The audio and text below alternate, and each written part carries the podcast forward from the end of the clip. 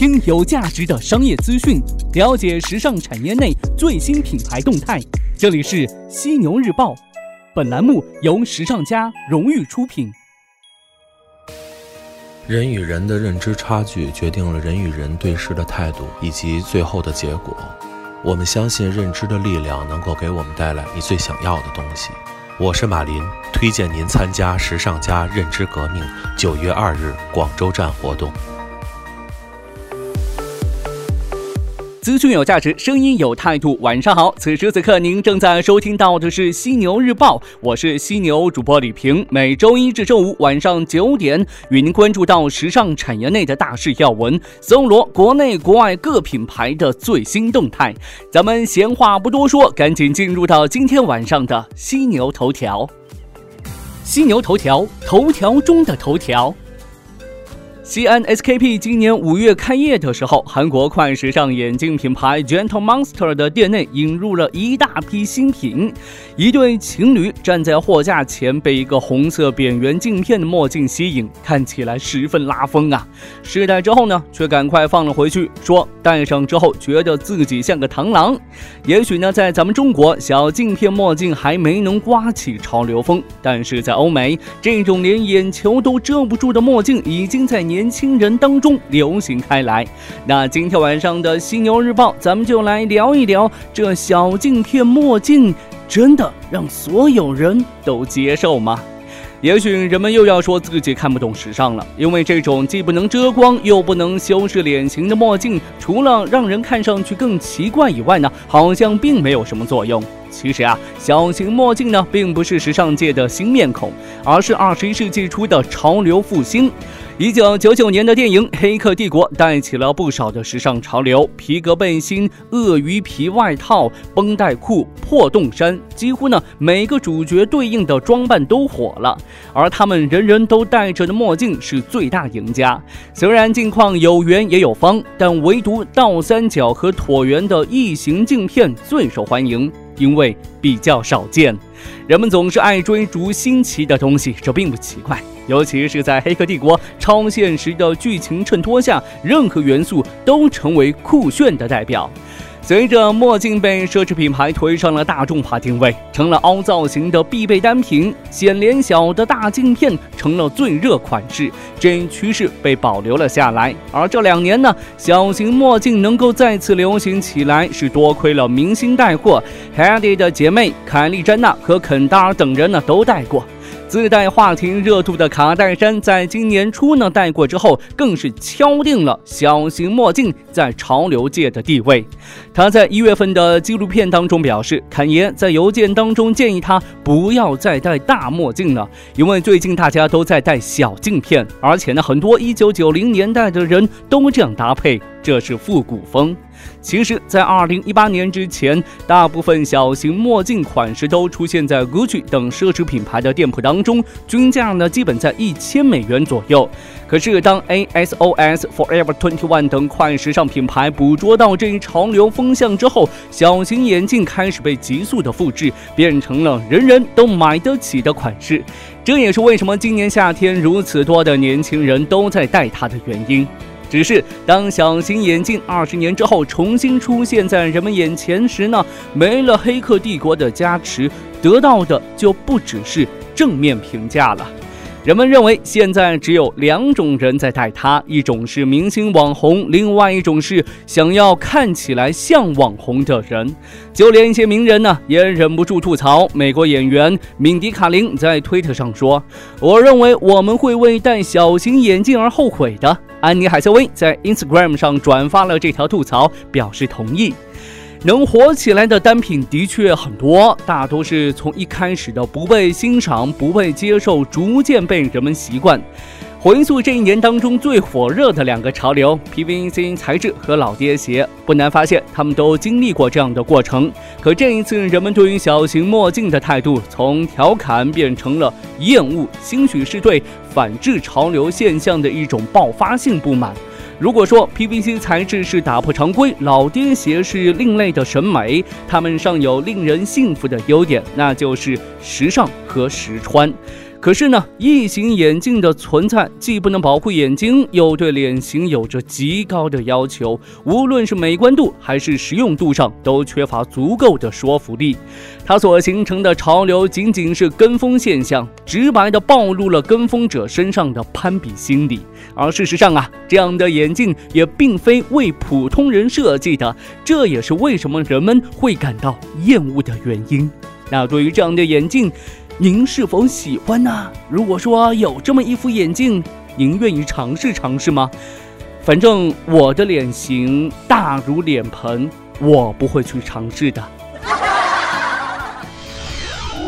好的，头条过后进入到资讯速递的板块，与您分享各品牌的最新动态。首先来看到 Topshop，在距离传言当中的 Topshop 中国大陆首家旗舰店开业还有一个月的时间，Topshop 和 Topman 母公司 Arcadia 集团突然宣布，已与中国特许经营合作伙伴上品网提前结束合作关系。那根据相关媒体的报道，这并不意味着英国高阶品牌将放弃中国市场。品牌称呢，正在寻找在中国市场。新的发展机会。有消息称，Topshop 在大陆的首家旗舰店选址于上海淮海中路的原淮海青少年商厦，计划将于九月十号开业。届时呢，会占据三层楼，店铺的面积超过三千四百平米。不过呢，对于这一消息，并没有来自 Topshop 及上品网的官方表态。而随着双方结束合作关系，迟迟不来的 Topshop 大陆首家旗舰店的命运，似乎更加扑朔迷离了。由于土耳其里拉在过去一周的暴跌，引发了该国奢侈品行业的动荡，全球知名奢侈品牌在土耳其的门店不得不紧急的调高售价，以阻止投资客因汇率动荡展开薅羊毛行动。在土耳其里拉狂跌的情况下，土耳其成为全球购买奢侈品最便宜的地方。那根据彭博社报道，香奈儿经典的相机包在土耳其的售价为一万八千五百土耳其里拉，约合两千八百七十七美元。而该产品呢，在其欧洲官网的售价折合美元为三千七百美元。针对突然的货币贬值，奢侈品牌当地部门也做出了应对。那根据了解，LV、路易威登在周六紧急关闭。土耳其门店对产品价格上调百分之二十至百分之五十不等，远高于货币的贬值幅度。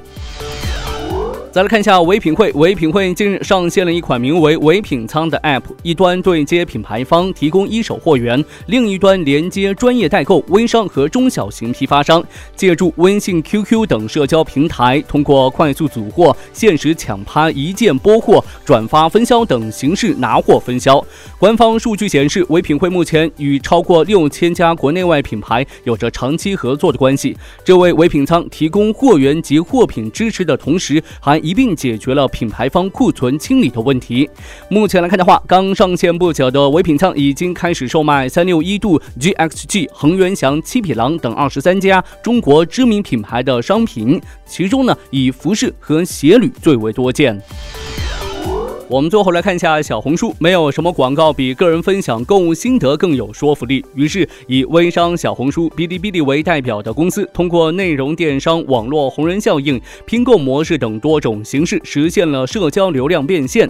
通过内容与店内商品相结合的方式，为商户提供更加方便快速的消费场景，从而呢实现自身的社交网络闭环。从社区本身来看，小红书一直坚持不允许在社区里打广。广告所有内容的曝光排序都不能带有商业目的，不然呢就要删帖甚至封号。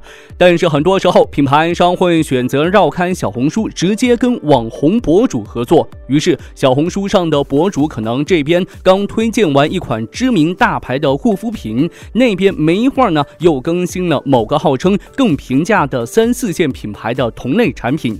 有推广人士称呢，小红书写加发长篇笔记一。篇稿费五百加号要有粉丝即发即结。我经常在想，人和人最大的区别是什么？出身、背景、教育程度、人生阅历，还是社会阶层？其实这些都不是。在我看来，人和人最大的区别是认知。关于认知，我有故事与你分享。听完。也许你会顿悟很多。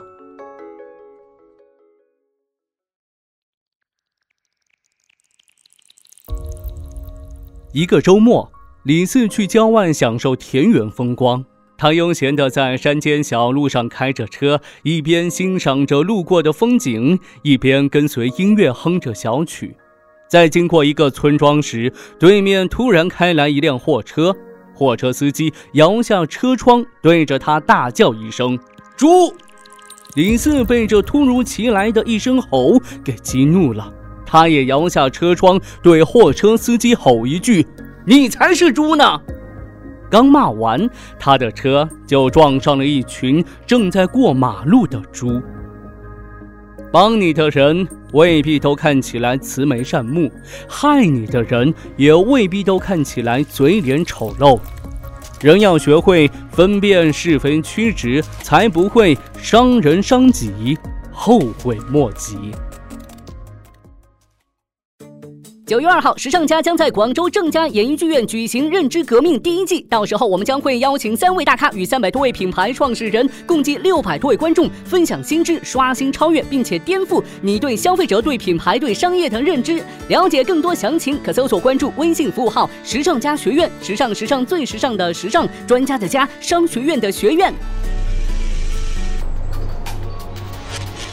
好的，今天晚上咱们就聊这么多，感谢您的收听，欢迎您吐槽本期节目，我会关注您的每一条留言。我是犀牛主播李平，明天晚上的犀牛日报与您不听不散。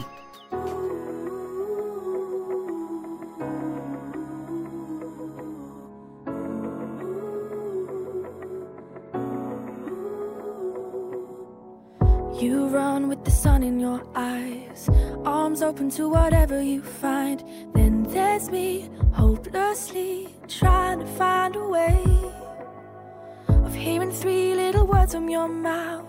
Not feeling this heaven with doubt. Humor me. I know you said it, but say it again.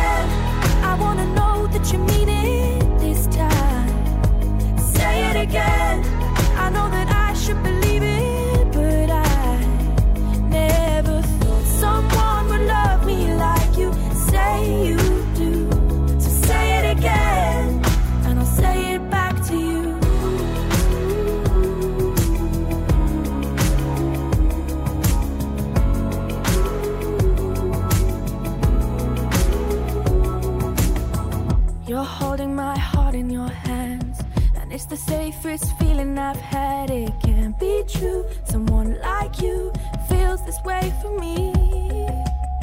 I hear three little words from your mouth, and my heart can't figure it out. So humor me. I know you've said it.